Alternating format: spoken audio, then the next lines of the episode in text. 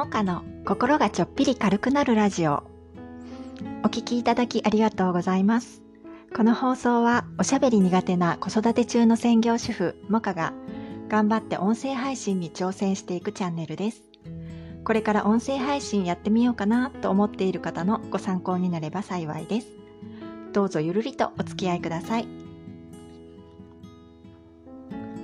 こんにちは、モカです。月曜日になりましたね。夫と子供たちが会社や幼稚園、学校に出かけたので、私は束の間の一人時間です。それでは今日は子育て中の専業主婦である私が家で一体何をしているのかということをお話ししてみようと思います。私は幼稚園児と小学生の男の子のママで専業主婦です。家にいる専業主婦のママって普段何してるの？って思われがちなんですよね。暇でしょ？みたいなニュアンスですね。実際は朝夫と子供たちを送り出した後に家事をしているともうお昼になっているぐらいで。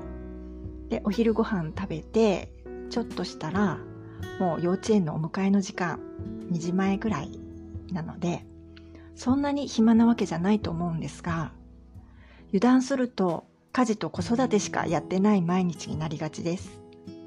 そうするとだんだん辛くなってくるんですよ。私の人生家事と子育てで終わるの？みたいな。それで家事と子育ての合間のお楽しみとして4年前にブログを始めました。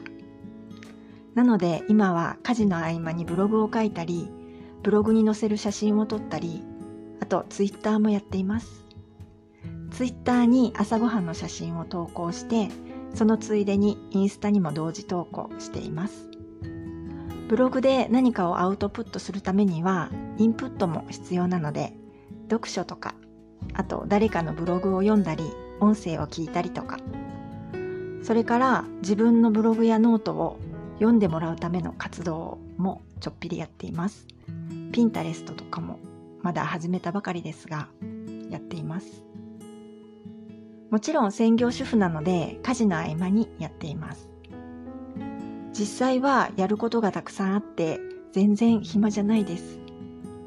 でも私の場合、あくまで趣味でやっているだけなので、忙しいとかは言えないんですが、やっぱりブログをやっていると収益化できるというのが魅力ですよね。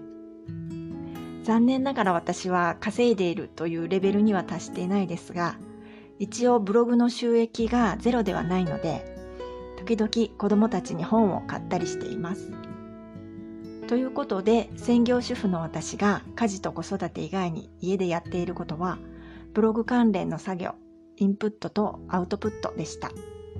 それとこのスタンド FM も始めたので音声配信関連のお勉強というか調べ物もやっています。あとこの台本も書いています。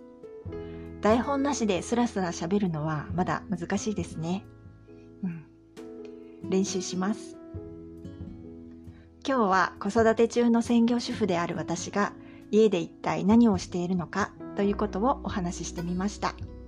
最後までお聴きくださいましてありがとうございました。今日も良い一日をお過ごしください。